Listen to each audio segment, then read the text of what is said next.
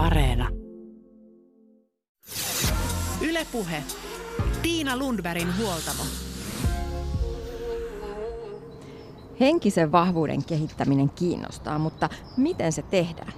No, yksi tämän ajan isoimmista ja vahvimmista keinoista juontaa juurensa buddhalaisuudesta, josta sitä on sovellettu ja muokattu niin hoitotyöhön, urheiluvalmennukseen kuin bisnekseenkin.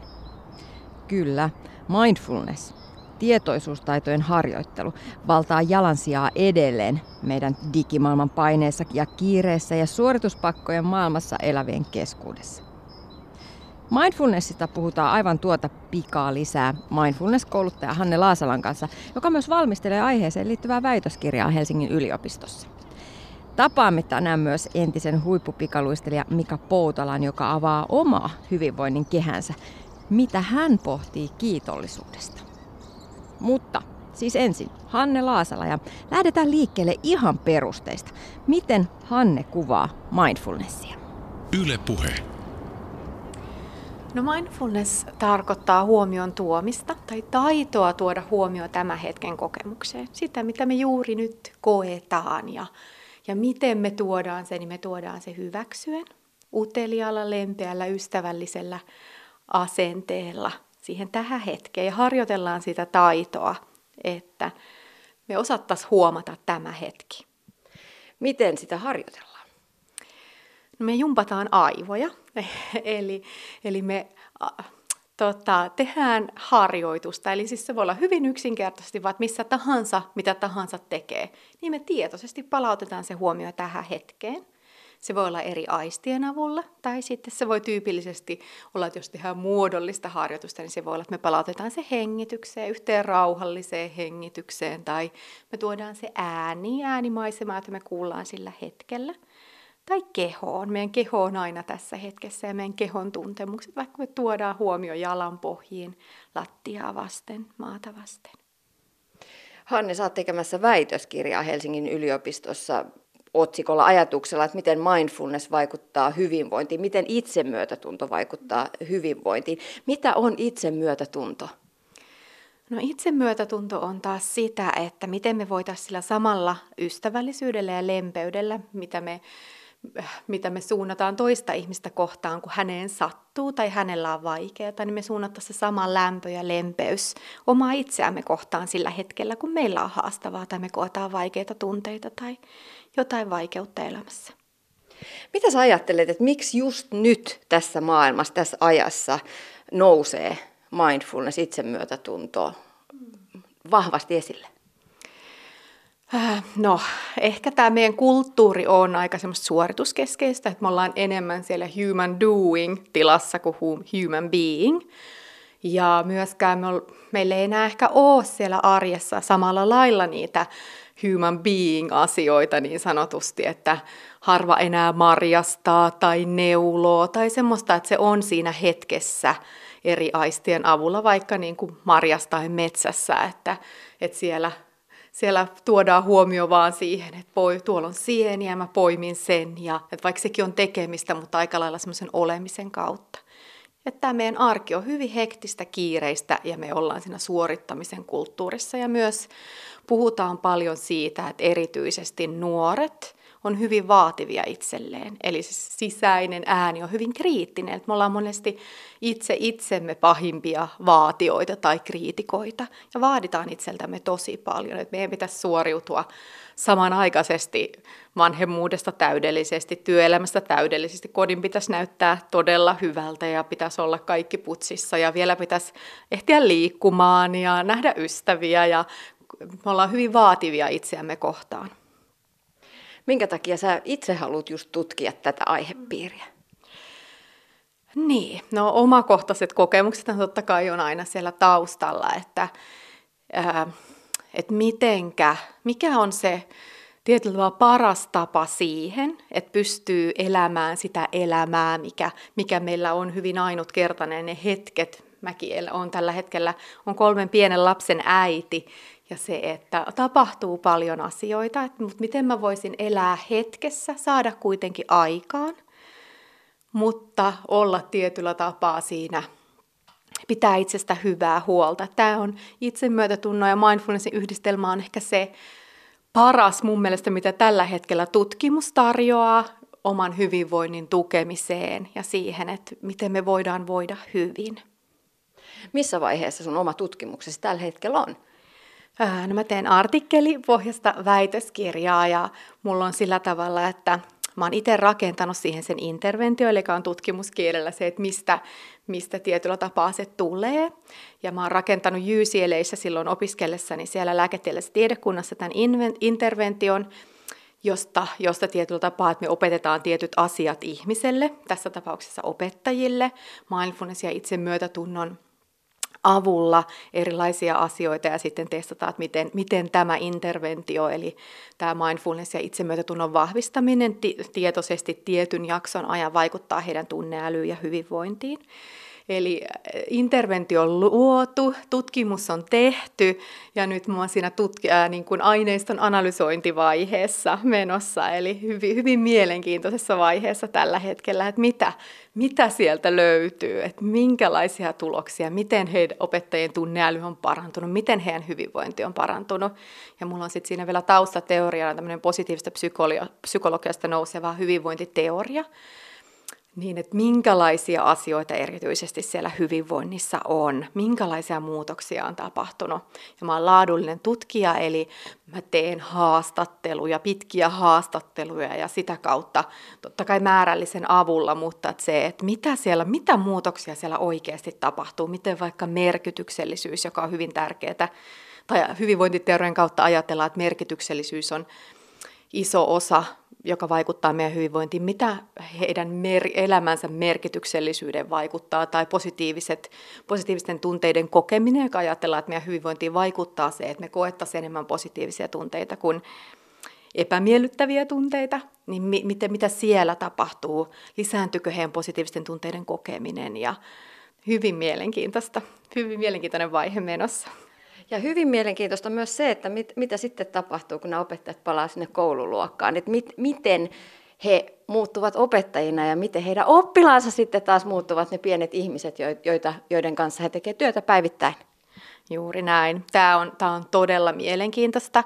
Ja Amerikassa kollega tutkija on, on tehnyt jo tästä aiheesta tutkimusta, ja mitä tällä hetkellä on löydetty, on se, että jo pelkästään, että opettajalla itsellään on nämä taidot, Eli hänellä on tie, kyky tietoisuustaitoihin ja kyky olla läsnä ja kyky itsemyötätuntoon. Eli pelkästään jo se vaikuttaa siellä luokassa, vaikka hän ei tekisi ikinä yhtään mitään harjoituksia tai muuta niiden lasten kanssa. Eli se opettajan taito tähän asiaan ja kyky olla läsnä ja pidellä sitä tunneilmapiiriä, mikä siellä on, jos ja, ja myös pidellä itseään sillä lempeydellä ja myötätunnolla, niin sillä on jo hyviä positiivisia vaikutuksia luokan tunneilmapiiriin ja vaikka siihen, että miten turvalliseksi oppilas kokee olonsa siellä luokassa. No mutta jos puhutaan nyt siitä mindfulnessista, niin Hanna Laasala, kuinka iso juttu se on maailmalla? Sä oot tosiaankin opiskellut USAssa Kaliforniassa. Joo. No paljon isompi.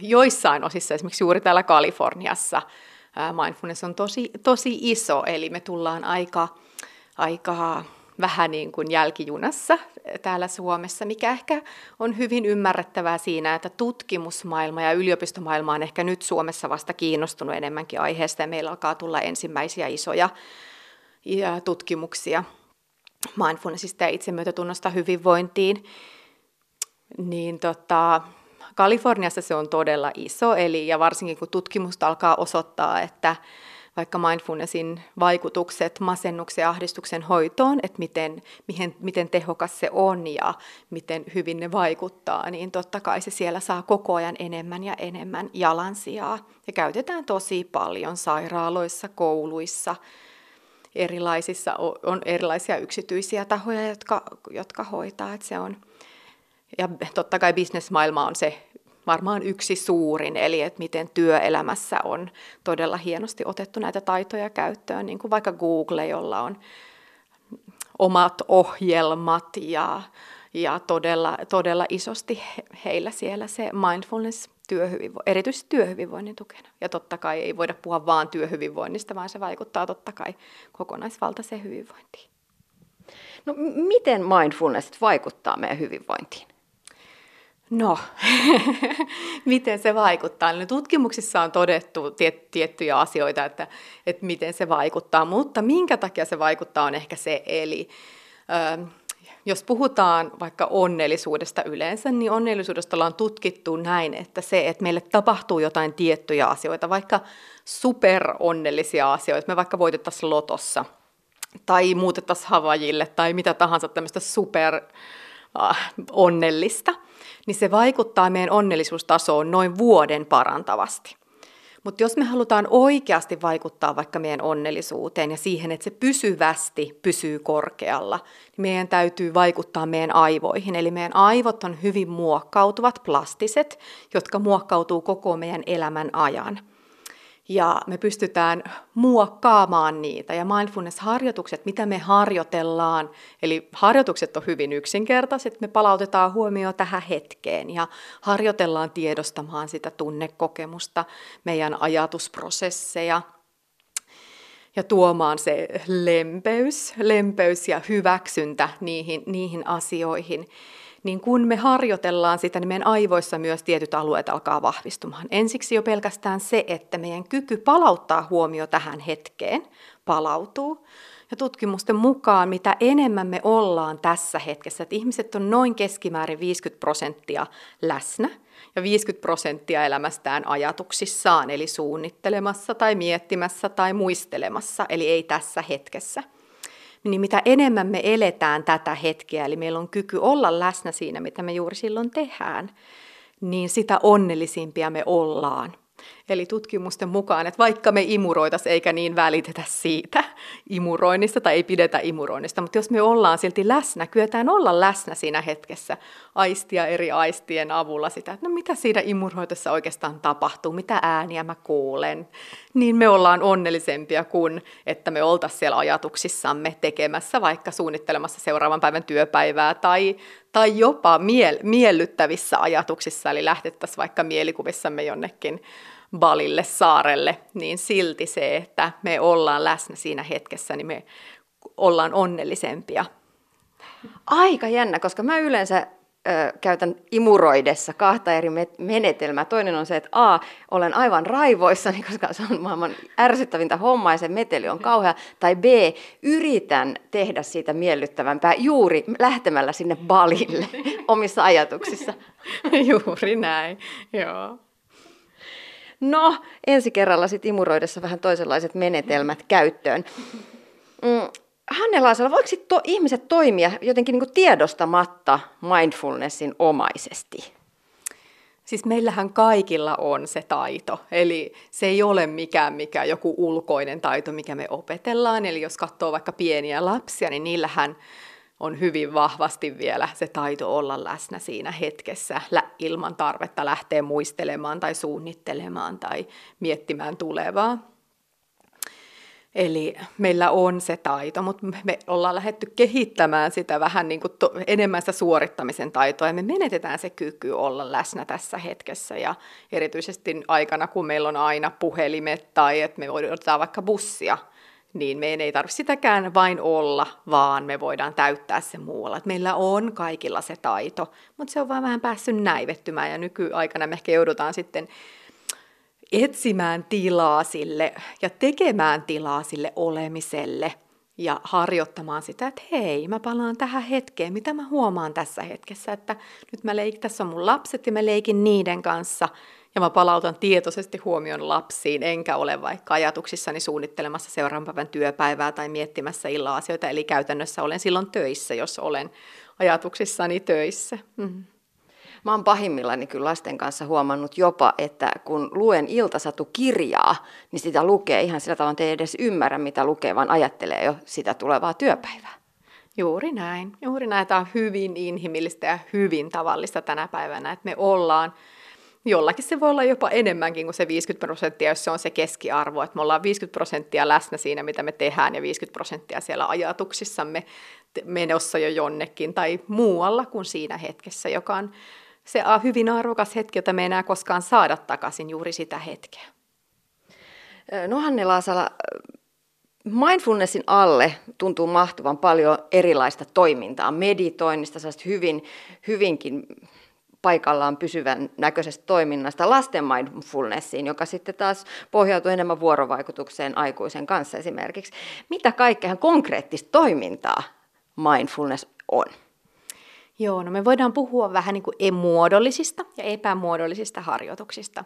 Eli jos me tehdään oikein semmoista muodollista harjoitusta, joka tarkoittaa vähän samaan tapaan, että me jumpataan niitä meidän aivoja, eli samaan tapaan kuin me mentäisiin salille ja me pumpataan sitä lihasta ja kasvatetaan sitä, niin samaan tapaan me voidaan tehdä niitä muodollisia mindfulness-harjoituksia. Helpoimmillaan se on sitä, että me vaikka istahdetaan ja laitetaan kuulokkeet päähän ja kuunnellaan viiden minuutin mindfulness-harjoitus, jossa joku ohjaa meitä tietoisesti siihen, että Aa, palauta, kun huomaat, että huomio lähtee, niin palautat sen tähän hetkeen lepäämään hengitykseen. Ja joku auttaa meitä tietyllä tapaa alkuun siinä prosessissa, että miten me lähdetään harjoittaa sitä, että me, se meidän osattaisi palauttaa sitä meidän huomiota tähän hetkeen. Ja sitten on näitä epämuodollisia harjoituksia, joka voi olla vaikka tiskatessa. Että mä voin tiskata vaikka samalla, kun mä teen mindfulness-harjoitusta. Mitä mä eri aistien avulla olla läsnä siinä tiskatessa. Mitä mä huomaan mun käsissä. Mä huomaan sen lämpimän veden tunnun, miltä se tuntuu mun käsissä. Ja mä huomaan sen vaahdon ja miltä se vaahto tuntuu käsissä. Ja sitten taas kun mä huomaan, että mä oon siirtynyt ajattelemaan ajatuksia, miettimään sitä seuraavaa työpäivää tai ruokalistaa tai mitä tahansa, mitä sieltä kaupasta pitää ottaa, niin mä huomaan sen, että ajatuksia, mutta mä pystyn palauttamaan tai harjoittelen palauttamista siihen, okei, okay, tämä hetki, tämä tiskaaminen, aa, tämä lämmin vesi, miltä tämä tuntuukaan. Eli mä teen tietoisesti sitä harjo, harjoittelua, eli että mä palautan, huomaan, missä se mun huomio on. Eli se on siellä jossain ajatuksissa, ja mä tietoisesti palautan sen tähän hetkeen. Ja sitä puhutaan niin kuin epämuodollisia harjoituksia. Ja taas lasten kanssa me aloitetaan hyvin pienestä, eli, eli kun puhuit vaikka, että ne, että ne on hyvin leikillisiä ja erilaisia, eli kyllä lapsikin pystyy vaikka minuutin ihan hyvin, se voi olla, että soittaa vaikka kelloa ja lapsi kuuntelee sitä sen kellon äänen ja, ja tietyllä tavalla palauttaa se huomioon siihen kellon ääneen, mutta monesti leikin kautta, varsinkin jos on pienet lapset, niin sitten me yritetään miettiä siihen erilaisia le- leikin kautta erilaisia asioita, että miten vaikka, miten vaikka tota, me voidaan hengittää jokaiseen varpaaseen kerran ja huomata sitä meidän hengitystä. Ja, ja siinä tulee jo aika pitkä treenikin lapselle, kun se ensinnäkin mitä se tekee siinä, että se huomaa sen varpaan, se oppii palauttamaan se huomioon sinne varpaaseen ja hengittää kerran jokaiseen varpaaseen. Eli vähän eri lailla. Ne käy ihan yhtä lailla aikuisille, että meillä on just ilmestynyt lapsille ja nuorille omat rauhoittumiskortit, missä on 45 erilaista harjoitusta juuri tähän, että miten lapsi ja nuori voi tietyllä leikillisesti harjoittaa ihan sitä samaa asiaa, näitä myötätuntoja, mindfulness-taitoja. No mä palaan nyt vielä tähän tiskaushetkeen. Mitä sitten minussa tapahtuu tai tiskaajassa tapahtuu, jos hän, hän palauttaa ajatuksiaan siihen tiskiveden lämpöön ja ihanaan vaahtoon, joka, mm. joka kumpuilee siinä tiskialtassa. Siinä tapahtuu aika monta, monta asiaa samaan aikaan. Eli siinä tapahtuu se, että sä tulet tietyllä tapaa tietoisesti takaisin tähän hetkeen. Eli sä palaudut sieltä ajatuksistasi tähän hetkeen ja sä oot läsnä, läsnä siinä, siinä hetkessä. Sä oot olemisen tilassa, eli enemmän siinä human being tilassa kuin siellä tekemisen tilassa. Eli se voi olla hyvin rauhoittavaa ja rentouttavaa ja palauttavaa myös se tiskaushetki, vaikka siinä ollaan tiskaamassa ja ajatellaan monesti, että tämä on semmoinen asia, mikä pitää vaan saada pois päiväjärjestyksestä, mutta se voi itsessään, jos se tehdään eri lailla ja, ja tämän, vaikka tietoisuustaitoharjoituksena, niin itsessään olla hyvin palauttava, rentouttava ja antaa meille sen lepohetken olla siellä olemisen tilassa, sen tekemisen tilan sijaan. Tähän oli hyvä vinkki näin kesälomakauden, kesämökkikauden alla, kun pian, pian sitten monetkin pääsee sinne käsitiskin eh, ihanaan maailmaan. Aika monet meistä ruuhkavuosia elävistä ollaan hyvinkin stressaantuneessa tilassa, koska on, on paljon, paljon asioita, joista pitää pitää huolta ja, ja hommia, joita pitää tehdä. Miten mindfulnessin avulla voisi vaikuttaa stressiin? No se on juuri, juuri, päästään vaikka ihan siihen takaisin siihen pieneen harjoitukseen. Eli se on hyvin tärkeää. Stressi itsessään ei ole paha asia, mutta se, että jos sitä, se jatkuu pitempään, eli me puhutaan mindfulness-kursseilla aivoista, eli, eli meidän aivoissa on mantelitumake, joka vastaa, vastaa siitä meidän taistele tilasta ja, ja vastaa siitä, että se meidän stressireaktio käynnistyy meidän kehossa. Niin mindfulness-harjoituksilla kun me päästään pikkuhiljaa syvemmälle, eli kun puhutaan yleensä näistä, vaikka ihan näistä epämuodollisista ja muodollisista harjoituksista, mistä mä puhuin, niin ne jo itsessään on hyvin rentouttavia ja rauhoittavia pikkuhiljaa, sit kun niihin oppii ja tottuu. Monesti saattaa aluksi olla vähän vaikeaakin istua, istua ja olla vaan, mutta mutta ne itsessään, mutta se, että kun me päästään vielä syvemmälle, eli sitä mukaan kun ne meidän tietoisuustaidot kasvaa, se meidän kyky tiedostaa, mitä mä tällä hetkellä koen, niin myös meidän tunnetaidot kasvaa, eli me kyetään myös huomaamaan, että Aa, nyt mä, mä tunnen jotain, mitähän mä tunnen, mitä mulle kuuluu juuri nyt. Ja sitä kautta me myös opitaan, kun me opitaan tiedostamaan sitä me vaikka meidän tunnekokemusta, että jos me ollaan vaikka jännittyneitä, me huomataan se, ja kun me huomataan se ja kyetään sanomaan, että hei, tämä on jännitystä tai tämä on pelkoa, niin samaan aikaan me sammutetaan se meidän mantelitumakkeen toiminta, eli se meidän stressireaktio meidän kehossa, eli taas me mennään sinne aivoihin. Eli vaikka on hyvin yksinkertaisista harjoituksista kyse, niin se, että mitä meidän aivoissa sen harjoituksen aikana te- tapahtuu, niin on se, minkä takia nämä on niin tehokkaita stressinhallinta välineitä ja keinoja. Ja sitten kun siihen vielä yhdistetään tämä itsemyötätunto, eli se, että kun me huomataan, että mä koen sitä vaikeutta, mä koen vaikka jännitystä tai mua pelottaa joku asia tai mä oon vihainen, mä koen vihaisuutta, tunnen vihaisuutta, niin kuin ensinnäkin meillä on se kyky huomata se, niin sen jälkeen vielä, jos meillä on kyky pidellä sitä itseämme, sitä tunnekokemusta myötätunnolla, niin se taas erittää meissä oksitosiinia, joka on rentouttava ja rauhoittava hormoni, joka saa meidät entisestään rauhoittumaan ja sen stressireaktion sammumaan meissä. Mainitsit tuossa erilaiset tunteet. Mä jäin miettimään äh, tässä eräänä päivänä sitä, että Meillähän on ollut tällainen häpeään perustuva kasvatuskulttuuri Suomessa ja häpeän tunteiden kanssa taisteleminen on aika monelle meistä aikuisista useasti eteen tulevaa tilannetta. Töissä menee vähän pieleen, niin ai että, että hävettäisiin monta päivää, ihan se posket punaisena välillä, kun muistaakin sen tilanteen, että voi ei, mitä mä tulinkaan tehneeksi, vaikka mitään kauheata ei oikeasti tapahtunutkaan. Miten mindfulnessissa puhutaan häpeästä? No häpeä tunteenahan on aika semmoinen hyvin epämiellyttävä, koska siihen ei liity, jos mietitään vaikka verrattuna syyllisyyteen, jossa yleensä ajatellaan, että mä olen tehnyt jotain väärää, mutta häpeä tunteena on sillä tavalla, että me ajatellaan, että mä olen jotenkin viallinen tai paha tai itsessään jo, eli se on hyvin semmoinen epämiellyttävä tunne kokea.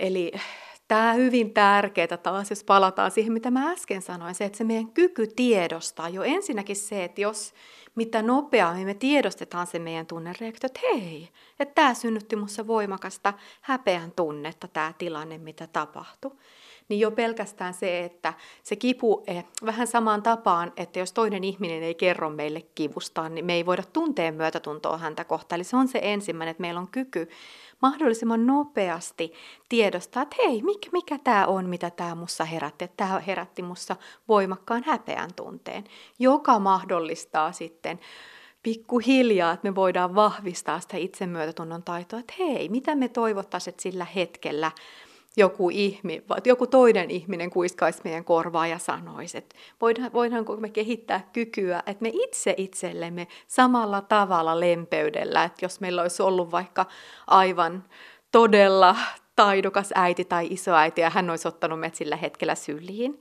ja kuiskannut, kertonut jotkut sanat, niin mitkä olisi ollut ne sanat, jotka sillä hetkellä olisi auttanut kaikista eniten – niin samaan tapaan se itsemyötätunto on sitä, että häpeän hetkellä voidaanko me ottaa tietyllä pidellä itseämme lempeydellä ja kuiskata omaan korvaamme ne, ne sanat, mitä meidän tulisi sillä hetkellä saada kuulla, joka mahdollistaa sen, että me voidaan kokea se tunne ja päästää se irti silloin eh, tietyllä tapaa pidellä se tunne lempeydellä ja kokea se ja päästää irti, ettei tapahdu niin, että me jäädään siihen tunteeseen jumiin, että sä kuvasit juuri, että se saattaa olla, että monta päivää on siinä häpeä kokemuksessa ja se valtaa tietyllä tapaa ihan hirveästi tilaa.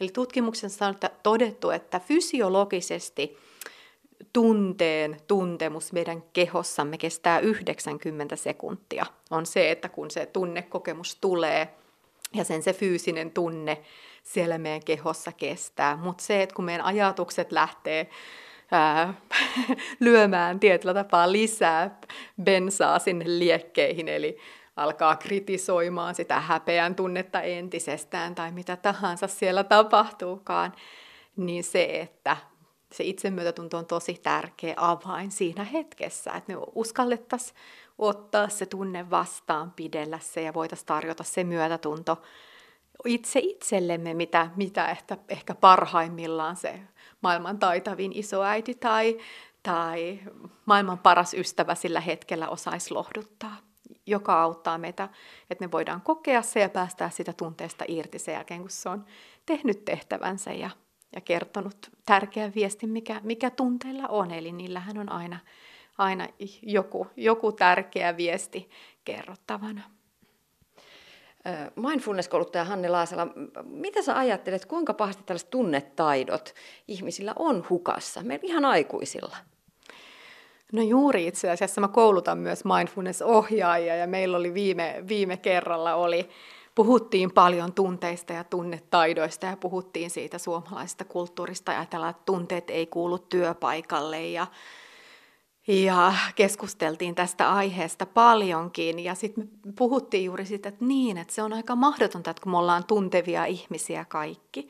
Eli että jos mä ajatellaan, että tunteet ei kuulu työpaikalle, niin sittenhän siellä pitäisi olla robotteja töissä – mutta ehkä voitaisiin ajatella näin, että tunnetaidottomuus ei kuulu työpaikalle. Että se on hyvin tärkeää, että tietyllä tapaa me kaikki ei meistä ole saanut äh, tunnetaitoja sieltä, sieltä tota, kotoa ja meillä ei välttämättä ole niitä. Miten mä työskentelen näiden tunteiden kanssa, mitä mä koen ja että miten mä saisin tietyllä tapaa sen ärsykke, jos ajatellaan, että se on vaikka se vihaisuus on se ärsyke ja reaktio siitä vihaisuudesta, että miten mä saisin sinne sen tietoisuuden väliin, eli että mä pystyisin säätelemään taidokkaasti sitä tunnetta, jolloin se mun reaktio olisi myös tietoinen, että mitä, mitä, mitä mä siitä tunteesta käsin toimin. Että nämä on todella, todella tärkeitä asioita ja aika pinnalla tällä hetkellä – ja totta kai itse, kun oma tausta on sieltä koulumaailmasta ja,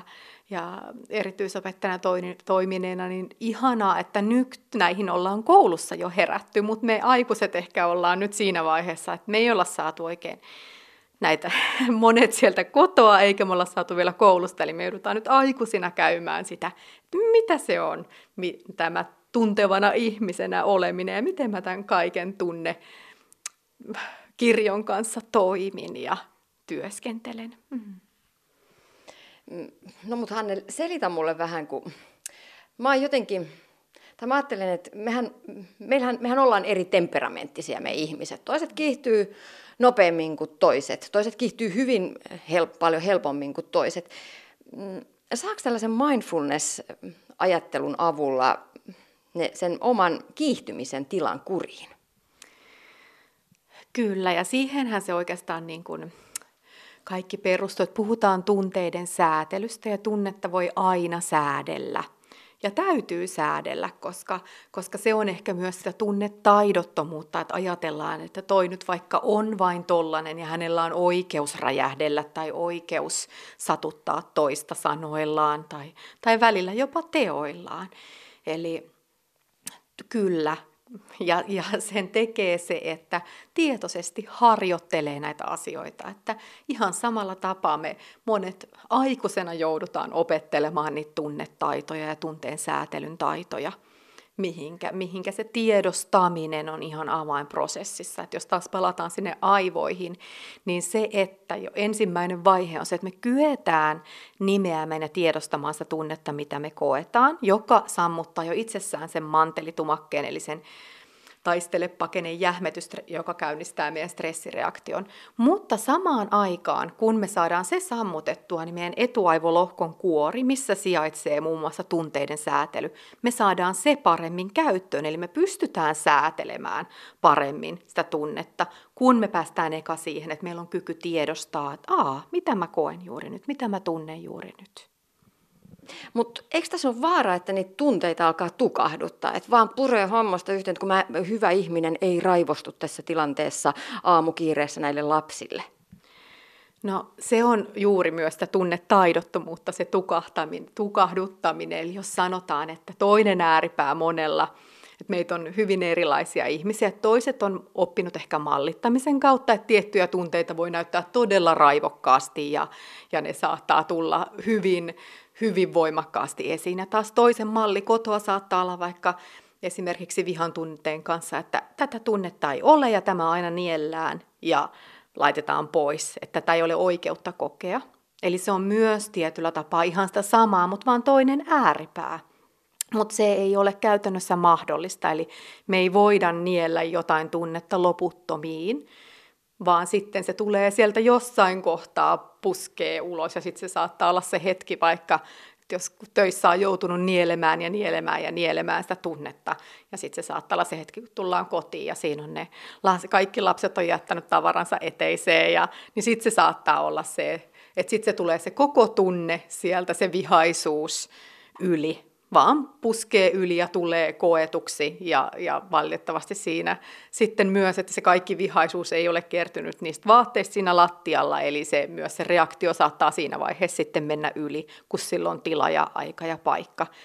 Eli myös hyvin tärkeää on tämä toinen. Eli jos meillä on tapana niellä jotain tunteita tai me ei anneta ja hyväksytä, sallita itsellemme jotain tunteita, niin myös miten mä voin antaa ja sallia myös niiden tunteiden tulla ja tietoisesti niitä säädellä. No mitä siinä tilanteessa sitten pitäisi tehdä, kun rupeaa tuntua, että nyt, tai alkaa tuntua, että nyt kiehuu ja kovasti, että nyt mä oon ihan raivon partaalla – lasketaanko kymmeneen vai purraanko tyynyn kulmaa vai mitä kuuluu tehdä? niin, no, nämä, no ensinnäkin mä sanoisin, että se ennaltaehkäisy on totta kai se kaikista paras. Eli että vaikka kyllä välillä saattaa olla, että se tunne, joka siinä, että meillä ei välttämättä ole sitä kuormaa nieltynä sinne pohjalle, mutta hyvin mitä jos pystyisi ensimmäisenä siinä nimeämään sen tunteen, että itselleen sanoa, että hei, nyt mä kyllä olen, koen vihaisuutta todella paljon tai mitä tahansa, silloin sä sammutat sen sun oman mantelitumakkeen toiminnan ja pääset sinne sun etuaivolohkon kuoreen, missä sijaitsee se tunteiden säätely. Eli sä pääset paremmin säätelemään ja jos pystyy hengittämään, se palauttaa sut jo tähän hetkeen – ja taas auttaa sua rauhoittumaan, jolloin sä pystyt tekemään tietoisempia ja parempia ratkaisuja. Et monesti niillä tunteilla on aina syy, että sekin mistä se nousee se vihaisuus, vaikka vihaisuudella on hyvin tärkeä tehtävä siinä, että se auttaa meitä pitämään omia puoliamme ja toisten puolia, että sillä on hyvin tärkeä tehtävä myös, että jos me voidaan ottaa se vastaan ja se tulee nähdyksi ja kuulluksi, ja, ja se, että pystytään toimimaan sen kanssa tietoisesti, eli että sieltä ärsykkeestä ei suoraan tule se reaktio, vaan me saata siihen se tietoisuus väliin, vaikka hengittämällä kerran rauhallisesti ja nimeämällä se tunne, niin me pystytään paremmin tekemään tietoisia ratkaisuja, että mikä tahansa se sitten onkaan, että vaikka vihaisuudessa ajatellen, niin laittaa niitä rajoja, että hei, tämä ei ole ok, että sä et voi kohdella mua noin, tai mikä tahansa se sitten onkaan.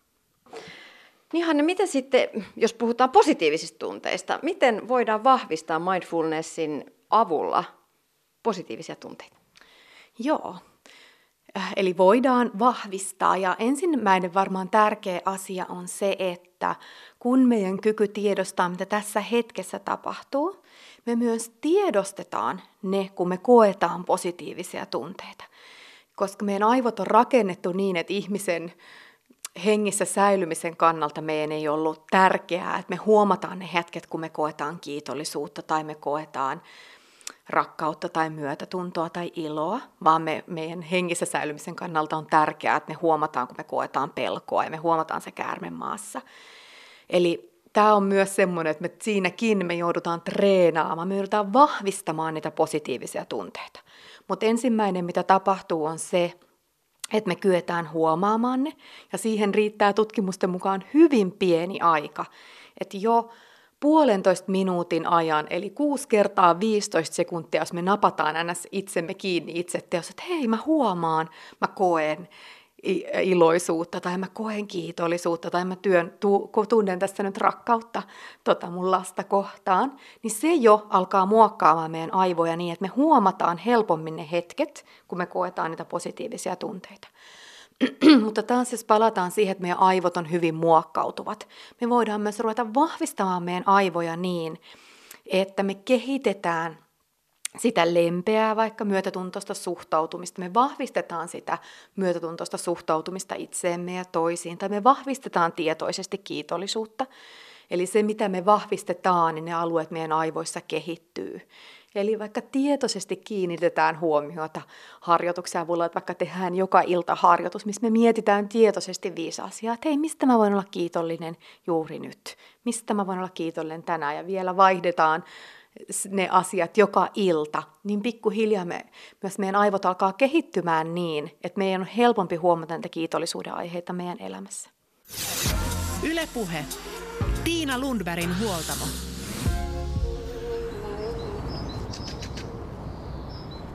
Näin kertoi mindfulness-kouluttaja Hanne Laasala. Jatketaan kiitollisuuden äärellä. Entinen huippupikaluistelija Mika Poutala työskentelee puhujana ja sparraajana, joka haluaa auttaa, opettaa ja innostaa ihmisiä sekä yrityksiä saavuttamaan tavoitteensa. Hän on sanonut, että menestys ei tuo onnea, vaan kiitollisuus tuo onnen. Mitä Mika Poutala sillä tarkoittaa? Se kuullaan nyt. Mulle se oikeastaan tarkoitti sitä, että, että ennen mun ensimmäisiä olympialaisia mä jotenkin aina ajattelin, että sitten kun mun unelma toteutuu mä pääsen olympialaisiin, jotenkin mun elämä muuttuu siitä ja tulee semmoista unelmaa elämää. Ja yhtäkkiä mulla oli tosi tyhjä fiilis, mä en niin tajunnut, että minkä takia. Sitten loppupeleissä mä jotenkin, jotenkin ymmärsin se, ehkä vähän myöhemminkin jo tavallaan, että mä olin ajatellut aina semmoista sitkun elämää. Että sit kun mä saavutan jonkun, niin sit mä jotenkin yhtäkkiä muutun ja sit kun sitä, niin ja se oli aina semmoista jatkuvaa, että sitten tulee aina uusi sitkun. Ja sitten jossain vaiheessa mä luin kirjoja paljon tällaista näin ja ymmärsin tavallaan sen kiitollisuuden merkityksen meidän elämässä ja miten se tuo onnellisuutta. Että me osattaisiin löytää ne asiat siitä meidän arkielämästä, mitkä, mitkä tuo sitä kiitollisuutta, niin, niin se tuo myös meille se onne. Eli ehkä sitä tavallaan, että me ei tuijota liikaa siihen, että meidän pitää menestyä, että me voidaan olla onnellisia, vaan että me voitaisiin elää onnellista elämää ja sen kautta ehkä sitten menestyä. Niin ja urheilun puolellahan aika kovasti painotetaan sellaista niin kuin hetkellistä menestystä. Sun täytyy saada se tietty mitali ja ei nähdä sit sitä ikään kuin sellaista matkaa siinä, että itse asiassa vaikka sä olisit neljäs tai viides, niin mitä, mitä muuta hyvää se matka on tuonut. Joo, toi on ihan totta. Ja tänä päivänä mä nimenomaan niin kuin toitotan ihmisille, kun puhutaan niin kuin tavoitteista, niin on se, että, se, että, että oikeasti se tavoitteen saavuttaminen ei loppupeleissä ole se tärkein asia, vaan nimenomaan se, että sä muutut semmoiseksi ihmiseksi, ketä tavallaan sä haluat olla. Eli että sä asetat itsellesi tavoitteita, mitkä inspiroi sua mutta se ta- ajatus on nimenomaan niitä, että sen avulla sä, sä tuut semmoiseksi ihmiseksi. Ja mä oon itse, niinku, no totta kai se on vaatinut myös niinku henkistä kasvua ja kaikkea tällaista näin, mutta sanotaan, että mä tässä viimeisen kuuden vuoden aikana on niinku vahvasti ruvennut arvostaa sitä matkaa. Mä myös ymmärtänyt, että mä elän semmoista niinku unelmaelämää jo silloin, kun mä tavoittelen sitä unelmaa, eikä pelkästään tavallaan sitten, että sit, jos mä saavutan joskus sen unelman, että, että oppisi nimenomaan niin arvostaa sitä yksittäistä päivää, kun sä saat tehdä niitä juttuja, mistä sä oikeasti tykkäät ja rakastat. Mutta sä ryhdyit pitämään kiitollisuuspäiväkirjaa. Mitä sä kirjoitit sinne? Mä kirjoitin aika arkisia asioita. Esimerkiksi sitten kun alkoi olla lapsia ja tällaista, niin mä kirjoitin siihen, että et, et olipa kiva, että tota, että mun lapsi tänään sanoo mulle, että mä rakastan sua, tai, tai että mun lapsi saa olla terveenä, tai itse saa olla terveenä, tai, tai tänään oli niin, niin tota, meni tosi hyvin treenit, tai mä kohtasin tosi mukavan ihmisen. Eli tämmöisiä siis todella niin kuin arkipäiväisiä asioita, mutta lähinnä niin kuin sen tiedostaminen, että mulla on arkipäivässä oikeasti hienoja kohtaamisia, hienoja asioita, kun monesti, että jos me yhtään ajatella niitä, niin kuin niin sanotusti ajatella meidän ajattelua, jos mennään nyt filosofille tasolle, niin silloin ne vaan tavallaan niin kuin jää sinne harmaaseen massaan, ja ne ei tuo tavallaan meille mitään lisää tai mitään positiivista positiivista meidän elämään. Mutta silloin kun me noterataan ne, niin silloin se tuo positiivisuutta meidän elämään. Oletko jälkikäteen lukenut niitä päiväkirjoja ja millaisia muistoja sieltä on herännyt mieleen? Olen lukenut joo, ja siis mä oon pitänyt monia erilaisia päiväkirjoja tässä, tässä niin kuin aikojen saatossa, ja, ja se mikä sen on hauska huomata, niin nimenomaan ekoina päivinä, niin ne ajatukset on aika semmoisia pinnallisia ja semmoisia niin kuin, tavallaan itsestäänselvyyksiä, mutta sitten kun tavallaan niin kuin siihen rupeaa tottua ja ihminen rupeaa enemmän keskittyä siihen, mulla ainakin kävi vähän samanlainen juttu, että tiedätkö, kun ostaa uuden auton, tämä on sitten käytetty, mutta sulle uusi auto, niin yhtäkkiä sä näet niitä autoja paljon enemmän liikenteessä, kun sä rupeat fokusoimaan siihen, niin mulla kävi sama asia sen kiitollisuuden kanssa, että kun mä rupesin fokusoimaan siihen, niin yhtäkkiä mun näkyy, että mun elämässä onkin tosi paljon enemmän niitä asioita, mistä mä olla kiitollinen, kuin mitä mä aikaisemmin huomasin. Ja se oli mun mielestä makea. Sitten mä rupesin niin näkemään paljon syvemmälle tavallaan sitä kiitollisuutta ja tavallaan menee myös vähän niin syvempää niin asiayhteyteen sen suhteen. Niin ja eikö sitä sanota, että yksi negatiivinen kommentti vaatii 6-10 positiivista asiaa, että se negatiivinen unohtuu?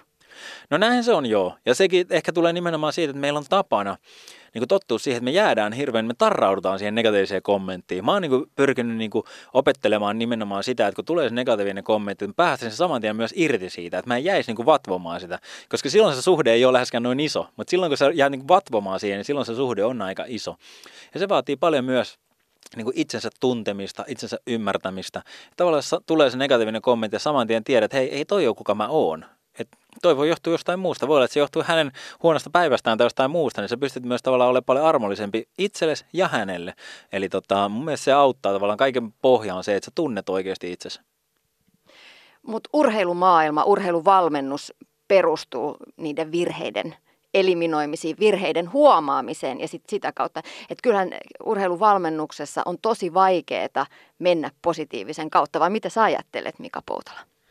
On ihan totta, joo. Ja siis mä, mä, en, mä en myöskään näe, että jos, jos siellä on virheitä tai tämmöisiä niin parannettavia asioita, niin ei, ei, ne, ei ne mun mielestä ole niin negatiivista, vaan mä näen nimenomaan ne parannettavina asioina. Eli senkin voi nähdä kahdesta eri asiasta. Sä voit esimerkiksi sanoa, että pikaluistelussa vaikka, niin meillä on esimerkiksi, öö, no, sun pitää palauttaa jalka tietyllä tavalla. Eli tuo se jalka enemmän takaata. Ja sä voit sanoa silleen, että, että sä et koskaan osaa tuoda sitä jalkaa oikein. Tai sä voit sanoa, että hei, että sun pitää nyt vähän parantaa tota, että sä viet vielä kauemmassa. Niin se on ihan eri tavallaan niin kuin lähtökohtaiselle urheilijalle tehdä sitä asiaa, kun se on tuotu eri tavalla. Eli, eli tavallaan sä pystyt sanoa myös niin negatiivisen asian niin kuin paljon rakentavemmin, jos sä haluut.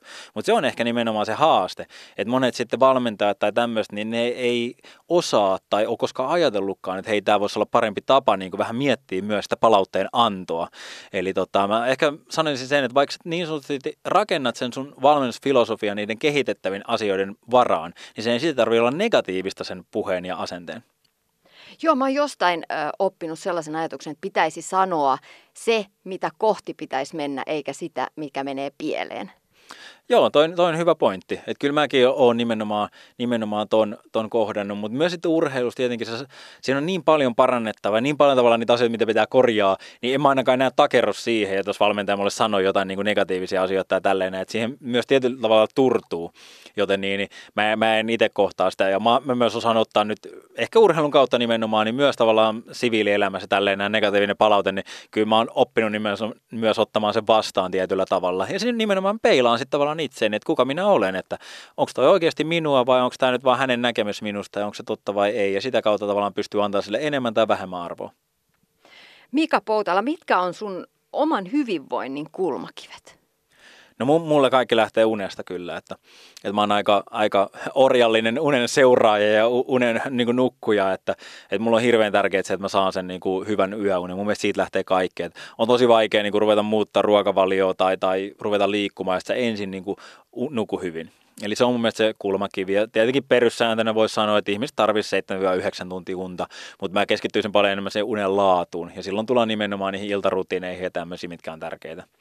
Mutta sitten sen jälkeen totta kai se ravinto ja liikunta, niin ne on tosi tärkeitä asioita, asioita siinä. Mutta se liikunta tulee mulle aika luonnostaan, aina, aina liikkunut, niin tota, se on se, että, että mulla nimenomaan se keskittymisalue tällä hetkellä on se ravinto ja pikkasen uni, mutta unta mä oon niin paljon nyt seurannut, että se alkaa olla aika hyvässä kunnossa, mutta se ravinto on semmoinen, mitä pitää niin kuin jatkuvasti tavallaan pitää silmällä, että, että enää en, en ole läheskään niin tarkka, mitä olin aktiiviaikana, mutta myöskään ei, ei auta niin kuin repsahtaa ihan toiseen päähän, koska sitten se niin kuin menee överiksi. Et mä aika pitkälti pidän semmoista 80-20 sääntöä, että jos 80 prosenttia ajasta mulla on niin kuin hyvää ruokaa, terveellistä ruokaa, se ei haittaa silloin tällöin sitä vähän herkuttelee ja syö jotain niin kuin epäterveellistä, et niin se on ollut mulle aika sopiva.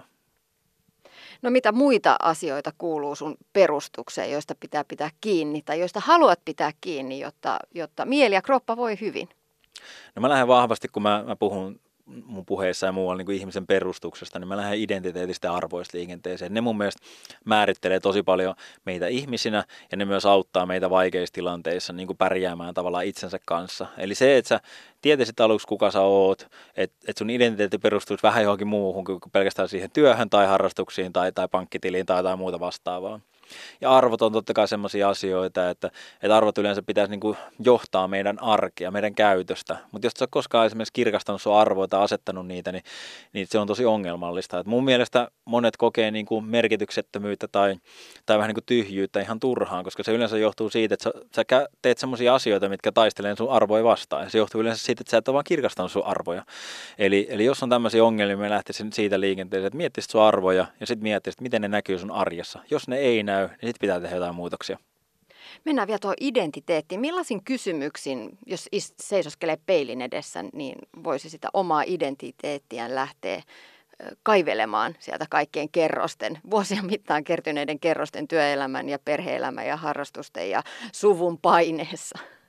No mä lähtisin liikenteeseen tämmöisellä ihan yleisellä kysymyksellä, mikä esimerkiksi Aki Hintsa siinä omassa kirjassaan sanoi, että kuka minä olen.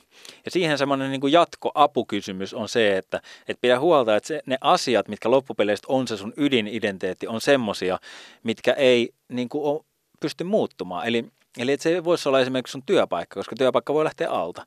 Eli koita miettiä, että mikä sä oot joltain niin syvällistä, että, että se on, on niin muuttamatonta. Vaikka tässä maailmassa tapahtuisi mitä, niin siitä mun mielestä niin kuin on hyvä lähteä liikenteeseen. Sitten jos mietitään esimerkiksi työidentiteettiä, niin mä oon lähtenyt rakentamaan sitä sillä, että mä oon, niin kuin, mä oon yrittäjä, ja puhuja tällä hetkellä, niin mä oon miettinyt silleen, että en mä halua, että mun identiteetti on olla mitenkään puhuja tai yrittäjä, vaan mun työidentiteetti on esimerkiksi olla auttaja. Eli mä oon miettinyt sitä silleen, että hei, että kun mä menen tonne pitää puheita ja tälleen, mä menen sen sen takia, että mä pystyn auttaa jotain. Mä uskon, että siellä on aina joku kuulija, ketä tarvii kuulla se viesti. Ja mä mietin sitä silleen, että jos jotain tapahtuisi, mun ääni vaikka katoisi, mä en voisi olla enää puhuja. Mutta pystyisin silti auttaa. Pystyisin kirjoittamaan uusia kirjoja tai, tai muulla tavalla auttaa. Eli mä oon sitten työidentiteettikin miettinyt tavallaan, että mikä se oikea se iso tarkoitus sille mun työllä on ja rakentanut sen työidentiteetin niin kuin sen varaan. Että nämä on ehkä semmoisia asioita, mitä voisi lähteä miettimään.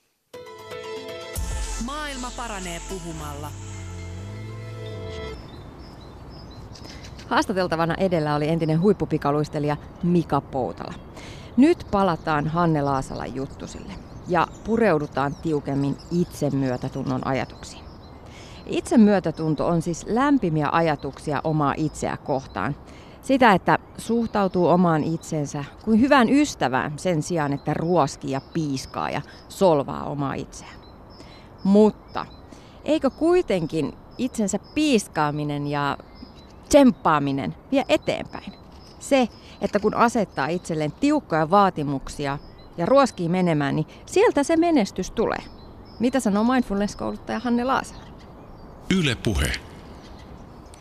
No, tämä on hyvin mielenkiintoinen ajatus, eli itselläkin minä ajattelin, voin myöntää, että ajattelin näin, eli millä mä pidin tietyllä tapaa sen hyvin itsekriittisen äänen ää, niin kuin elossa, tai millä, millä mä sallin sen, että mä kohtelin itseäni niin kriittisesti kuin kohtelin, on se uskomus, että me ajatellaan näin, että meidän täytyy olla, että me saadaan aikaan, niin meidän täytyy vähän niin kuin potkia itseämme eteenpäin, että muutenhan meistä tulee ihan laiskoja tai me ei saada mitään aikaan.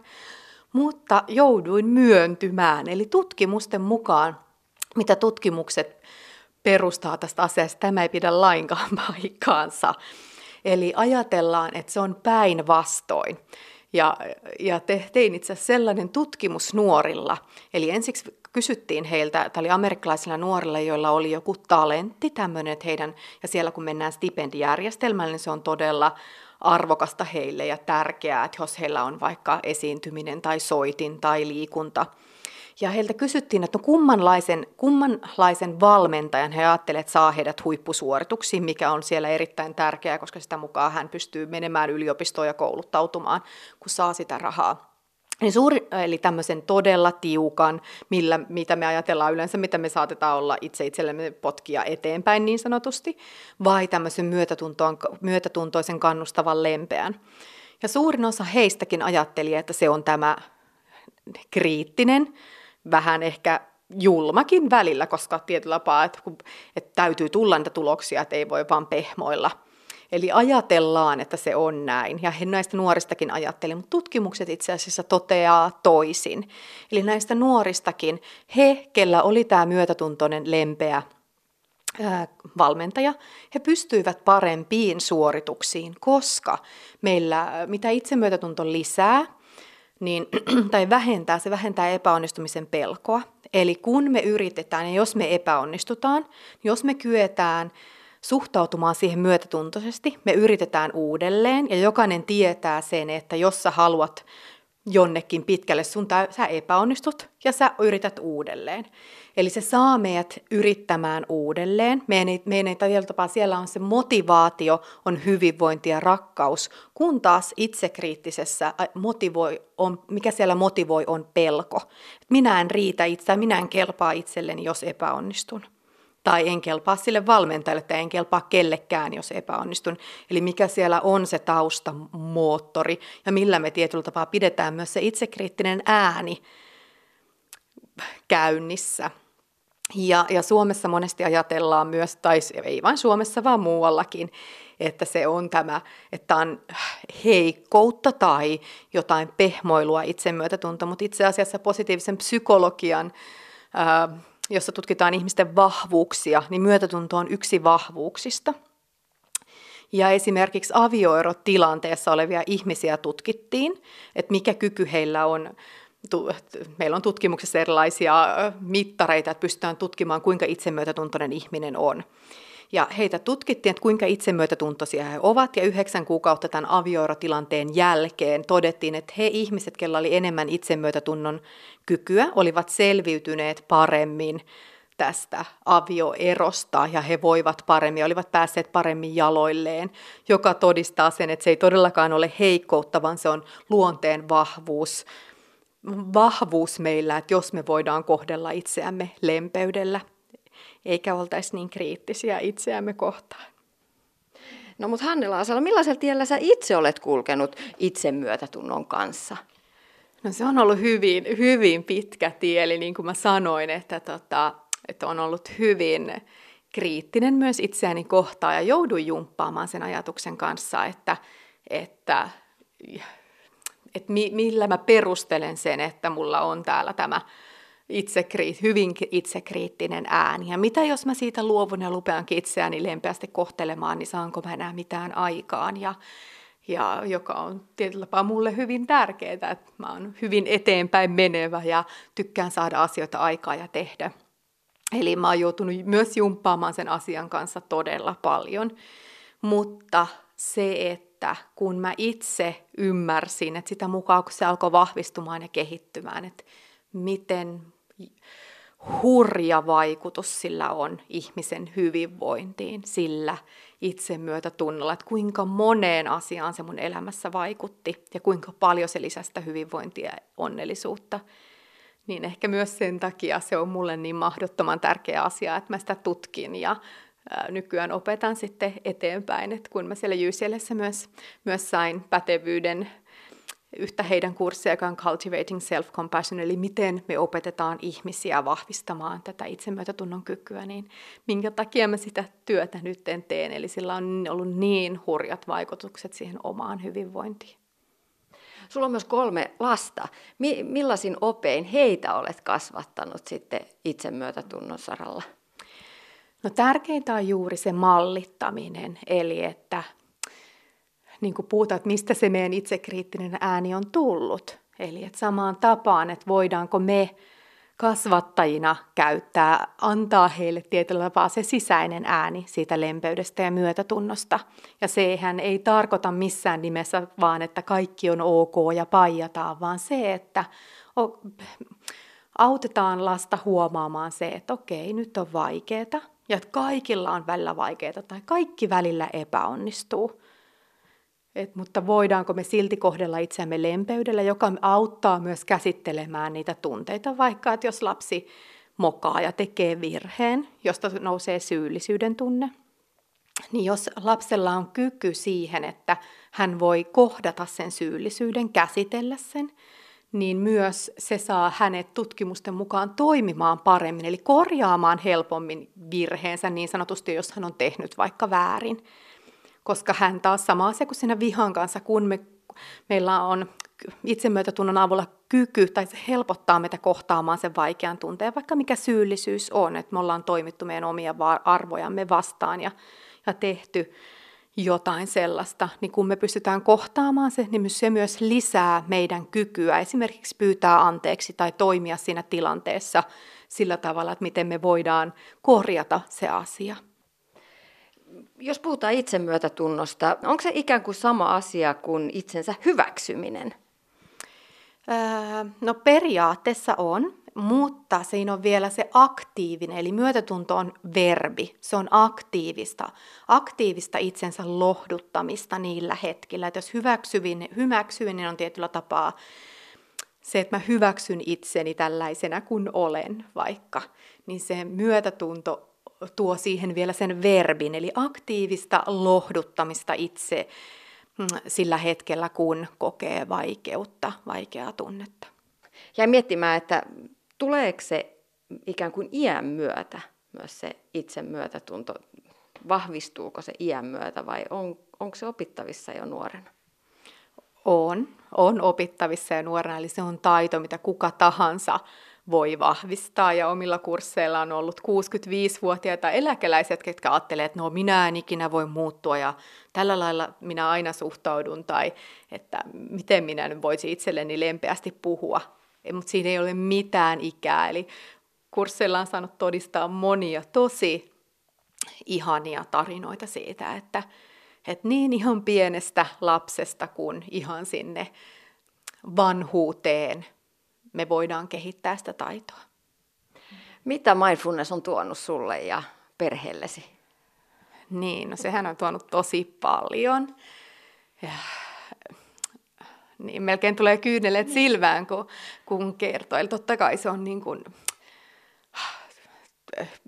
kaiken sen onnellisuuden ja hyvinvoinnin tae ja, ja se, että, että ää, miten pystyy kasvattamaan äitinä lapsiaan, miten, miten olla semmoinen ihminen, kun haluaisi itsensä olevan ja toimia, toimia sitä mukaan, niin kyllä se on mulla tämän oman prosessin ja tämän melkein kymmenen vuoden harjoittamisen ja itsemyötätunnon vahvistaminen tulos, että se vaikutus on aivan ääretön siihen omaan hyvinvointiin ja onnellisuuteen, joka totta kai sitten vaikuttaa eteenpäin perheeseen ja kaikkiin ihmisiin, kenen kanssa sitä toimii. Että pystyy olemaan sellainen ihminen, kuka toivoisi olevansa. Ylepuhe. Tiina Lundbergin huoltamo.